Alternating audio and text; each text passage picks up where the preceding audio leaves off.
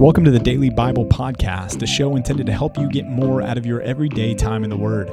This is a ministry of Compass Bible Church in North Texas. And if you'd like to join along with our daily Bible reading program, you can do so by going to compassntx.org and clicking on the Daily Bible Reading tab. Thanks for joining in for today's episode of the Daily Bible Podcast. Happy Thanksgiving.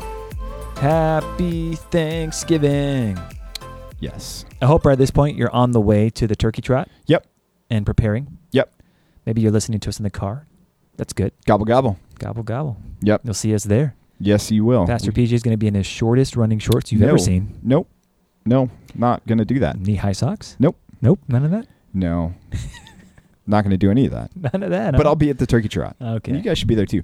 Also, happy birthday, Eddie Contreras. Eddie Contreras. Yep. Donde birthday, está? at the turkey trot. Is he? I thought he was going to be in. Bro- is it Broken Bow this week, buddy? Esta allí. Is he? I don't know. I don't know. All right. Well, I hope he's there. Yo no sé. Eddie, we love you. We're grateful for you. Yes, we are, man. Happy birthday. Doing well in partners too. and happy Thanksgiving. Keep up the good work. Yeah.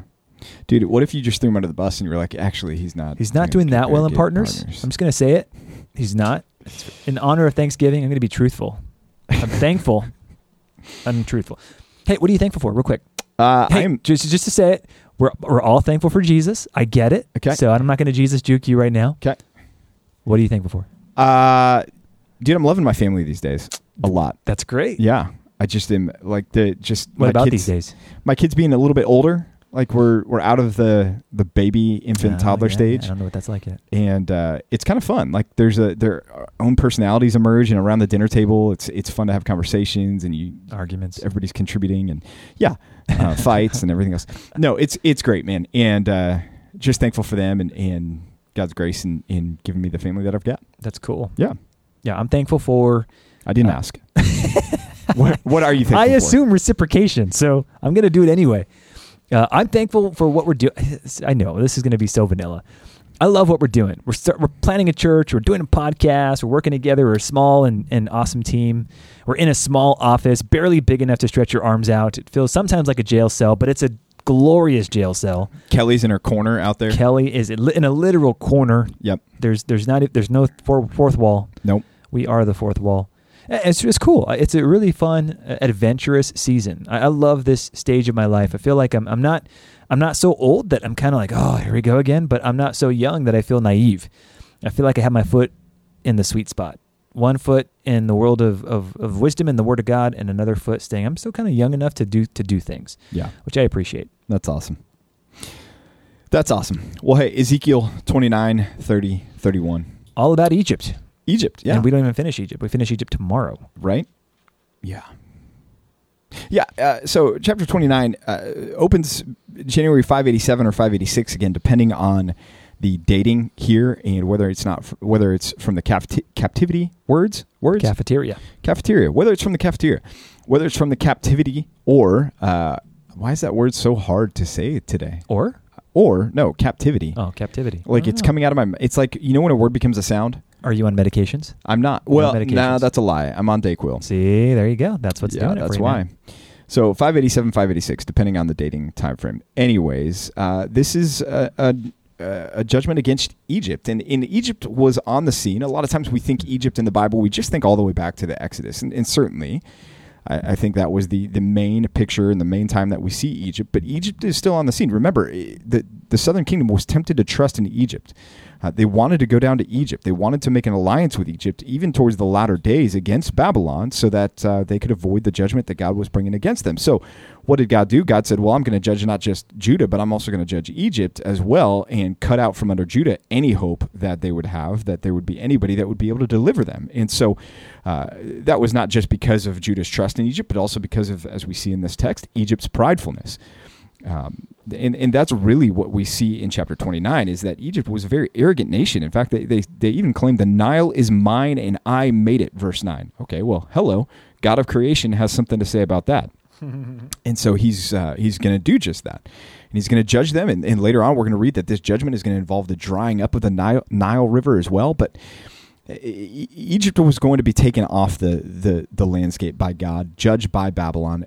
But then there's this weird promise of a restoration in verse 13, where Egypt is going to be restored, but it's a quasi restoration because they're going to be restored, but they're going to be restored to a position and posture of humility amongst all the nations. And so it's like the judgment is going to even continue uh, passively, even after God has allowed them to repopulate together. Um, but the repeated refrain, refrain here that, that continues through Ezekiel, and I hope you're noting it every time you read it, but then they will know that I am the Lord. Then they will know that I'm the Lord. It shows up everywhere. We see this repeated refrain uh, time and time and time again that God's judgment is meant to reveal his identity as the Lord, as the sovereign one, the ruler over all, and he's the ruler over the nations as well. So you might you're kind of try to figure out, okay, why is this here? Why are we talking about Egypt? Uh, what, where does this fit in the whole story arc, if there is one, in Ezekiel? And I, I would uh, submit to you that I, I think there's the reason it's here is because we just finished talking about Tyre. Tyre was an economic powerhouse. And for that reason, they were proud and arrogant, and perhaps Uh, Israel would look to them and say, Man, if only we were like Tyre. We had their money, their resources, their power, their prestige. And yet we know that also, on the other hand, Egypt being a military powerhouse, I mean, they probably had economic strength as well, that's, that's no doubt, but they also had military strength and prowess, which would have made them very attractive to Israel. Yet again, they always have been, they've always been a snare to them. And so God here highlights both the economic and the military strength, the powerhouses of the day, and says, Don't look at them, Israel. Don't look to them as being in some way your strength or your safety. No, they're going to be judged and their pride is going to be humbled. We talked about that in James chapter 4. Yeah, 4 yesterday. Yeah, I think so. James 4, we talked all about pride and humility. God opposes the proud, right? We God opposes the proud, but he gives grace to the humble. I, I would submit to you this is a call to humility for Israel and to recognize that the proud do in fact fall.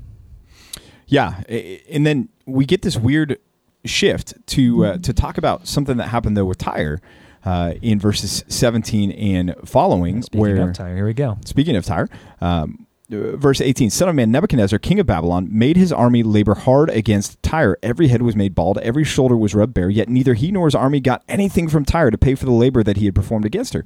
So here you have a picture where Babylon is laying siege to Tyre, as was prophesied previously. I believe it was 26, chapter 26. 26, 27, 28. Yeah, where the, the downfall of Tyre that we had yeah, we had just talked about that recently in the last couple of episodes. And Babylon laid siege to Tyre, so we think, okay, here it goes. This is the downfall of Tyre, and yet Tyre withstands Babylon's judgment, uh, withstands Babylon's siege. They they survive. They go to this island, and the, the Babylonians eventually have to give up and, and walk away. And so this raises a massive question. Cut their losses. Yeah, they depart. Yeah, that, it raises a massive question of wait a minute, what? God said Tyre was going to be destroyed, and Babylon didn't Destroy follow them. through and didn't destroy them. Yeah. What do we do with that? How is God? How is God's sovereignty still intact with this? Right. Listen, we would love to tie a bow on this for you and say, here's nice and neatly what it looks like.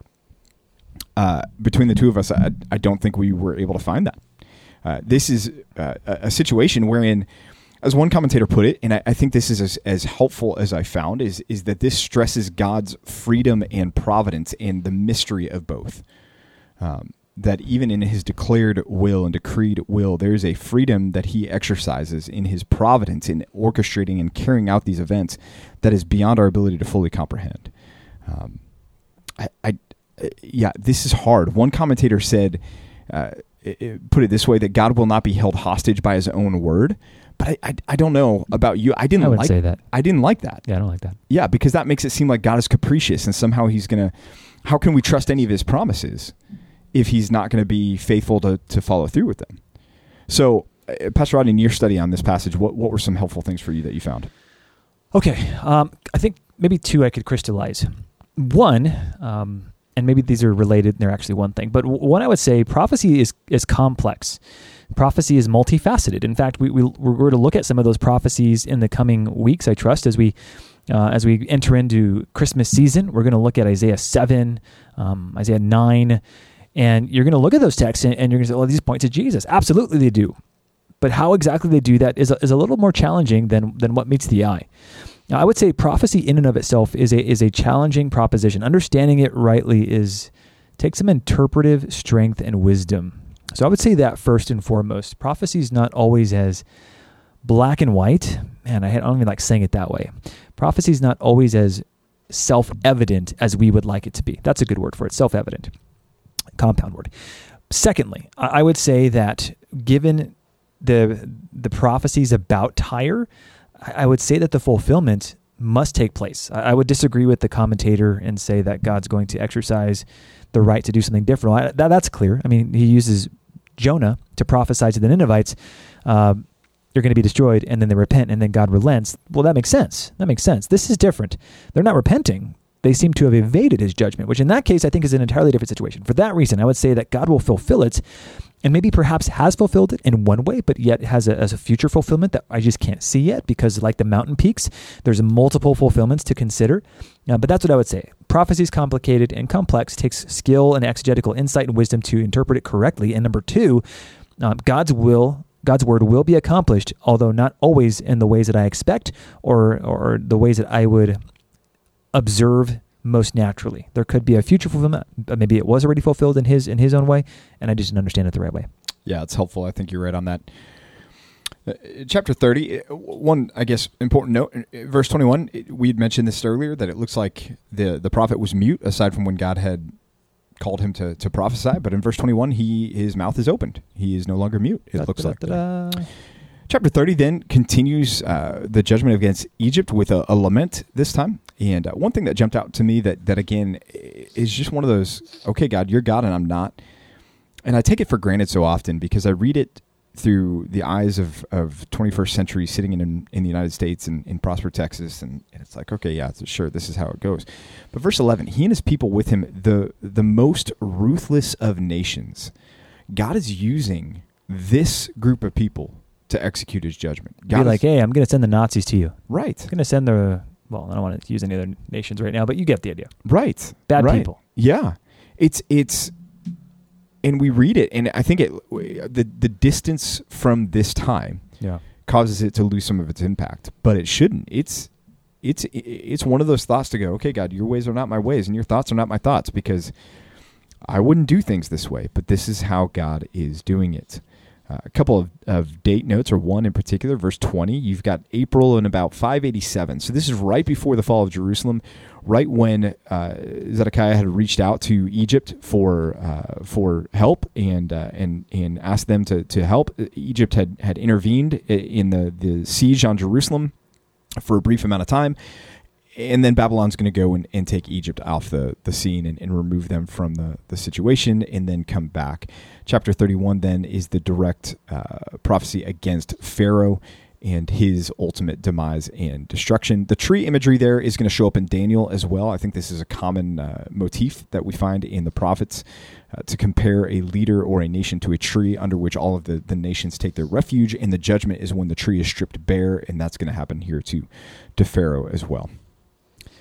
Well, in chapter 29, when he's talking to, when he's talking to about the Pharaoh, rather back in April of 587, uh, I just thought it was funny that he was going to break both of his arms. He's going to break one arm and then I'm going to break both. just in my mind, I just pictured Pharaoh with two just like noodly looking arms. I don't know. It was probably not meant to be funny, but I, I laughed a little bit. There it is. That's a, a picture inside Pastor Rod's mind as he's uh, reading, reading my Bible. Yeah, the Bible. All, all sorts of pictures happen. Yeah. Yeah, but again, what do we do with with this judgment against Egypt? How, how does that impact us today? I, I, think again, it's one of those reminders that God is God and we are not, and uh, and just the humility that uh, that we should have in, in remembering that, and the, the, the gratitude that we should have as well. That as He works out His plan, um, He's provided Christ for us in the midst of all this, and that is a, a good thing remember Israel was not Judah was not uh, a victim in all of this. It's not as though this is a, a, a, God that just woke up one day and picked up his magnifying glass and started zapping the, the Israelites and Judah. Uh, inhabitants of, of Jerusalem there, they had been given time after time after time after time of opportunity to repent. And this is God's judgment. And, and we're now in a, a window where God has provided an opportunity, a window to repent and judgment is going to come down the road in the future. But That's we right. can be grateful and thankful that right now we we are in a place where the gospel is available and we get to to go and make it known. In fact, we're going to be talking about that on Sunday um, in a message that uh, is going to be all about the harvest field. So. That's exciting, man. I think it's Psalm, uh, not Psalm, Isaiah 40. All the nations are like a drop in a bucket. Yeah, they're they're less than nothing. Uh, nations rise, nations fall. God is the, the common denominator. He's the consistent mean. He never changes. He will never be displaced. He'll never have a season where he was not God because he was dethroned. The nations do. Yeah. They wax and wane, but God himself does not. Yeah. Yeah. James 5, our New Testament reading, opens with a passage warning uh, the rich against putting too much confidence and trust in the rich and allowing the, their wealth to corrupt them. Again, the issue is not having money, but it's it's loving money is putting your full trust and confidence in money. And so he's addressing that again, as Pastor Rod said yesterday. The book of James is an intensely practical book, and so this is a, a similar themes that we find in the, the book of Proverbs repeat themselves in in the book of James, and this is another one how we approach and think about and deal with our wealth. Uh, verses seven and following, then he talks about. Um, I, I love the way he puts it in verse 8 establish your hearts for the coming of the Lord is at hand. Strengthen yourself, prepare yourself, embolden your hearts, be ready. Uh, no matter what happens around you, suffering, trials, uh, anything going on, persecution, because the coming of the Lord is at hand. It's it's imminent there. And it's interesting. He says the judge is standing at the door. It, it reveals to us that I think James and I think also John had an expectation that that Jesus could come back at, at any time. Mm-hmm. At any time. And it's been almost 2,000 years since they wrote, and he still hasn't come back. But these things are still true. He is standing at the door, and his return could be at any moment. And so we should strengthen our hearts as well, establish our hearts for the coming of the Lord is at hand. One of the more obscure passages, although Jesus talks about this, I like verse 12, but above all, uh, my brothers, do, don't swear either by heaven or by earth or by any uh, other oath, but let your yes be yes and your no be no, so that you may not fall under condemnation. Um, two two observations. One, James says above all, uh, which is kind of an interesting highlight. If you ask me, I would think, well, highlight anything else really, Right. almost anything else that he said. But this is in his mind one of the one of the greatest areas of concern for him. Above all, pay attention to this. What's the this? Don't don't swear. Don't make oaths. And we're not talking about swearing like we understand today, modern day, but just not, not making oaths. And this is part of that sin of the tongue that he's concerned about. Um, wh- what man can can be perfect and control his tongue? Well, nobody. Uh, but by the grace of God, we do have control over it. So he's saying, don't don't make professions. Don't don't write checks with your mouth that your body can't cash. Don't don't swear on anything. Instead, let the simplicity be yes and no, which speaks to our truthfulness with one another. It speaks to our integrity. Mm. Um, so many things that are that are in that. The more I thought about that, the more I thought, why would he say this above all? Above all, I think there's a lot of implications there. But that's interesting to note. Something worth your time in your Bible study. Yeah, for sure. Then the rest of the chapter, starting in verse 13, uh, I want you to go through and I want you to note how many times he references prayer in this section. I think we can get caught up on some other things in this section, but what this section is really about is what the ESV titles it prayer. Um, he's talking about suffering, pray. He's talking about if you're sick, uh, hey, pray, and also call for the elders of your church to be there to, to pray for you. Um, confess your sins, pray for one another that you may be healed. The prayer of a righteous person has great power and it's working. Yeah, That's this is a this is about prayer, right? This This, is is about how useful a resource prayer is, specifically within the community of the body of Christ, and praying for one another. I think it is noteworthy here as we talk about cessationism that when James says, "If anyone is among you is sick," he doesn't say, "Call for the person in your church with the gift of healing, and they'll come and, and heal you." He says, "Call for the elders Mm-hmm. to come and pray for you that you may be healed." Right. That's right. So there we see uh, some further evidence. I, I think it's it's implicit more than explicit, but I do I do think it lends support to the idea that that some of the gifts were no longer in operation as the church established itself and continued to grow in the in the uh, even in the early stages here of the New Testament. Totally. But uh, let's talk about oil, anointing oil. All right. Is it uh, is it something that we should carry around with us today?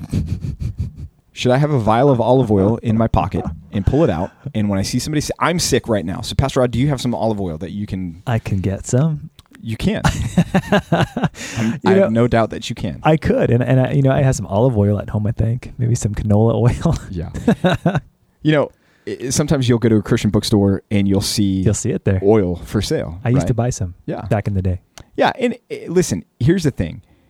Uh, There is there's a lot of debate over what this oil was about. There's debate over whether this was uh, some metaphorical uh, symbolism here. There's debate about whether this was just an, an oil that was meant to represent the Holy Spirit. This was there was debate about whether this was medicinal, um, i- and there was a, a lot of, of questions out there. One thing that's abundantly clear, and I think sometimes a, a, good interpretive principle is to go back to Occam's razor. The simplest interpretation is the preferable interpretation. I think here, one thing that's abundantly clear is when somebody's sick, it's good for us to be praying for them.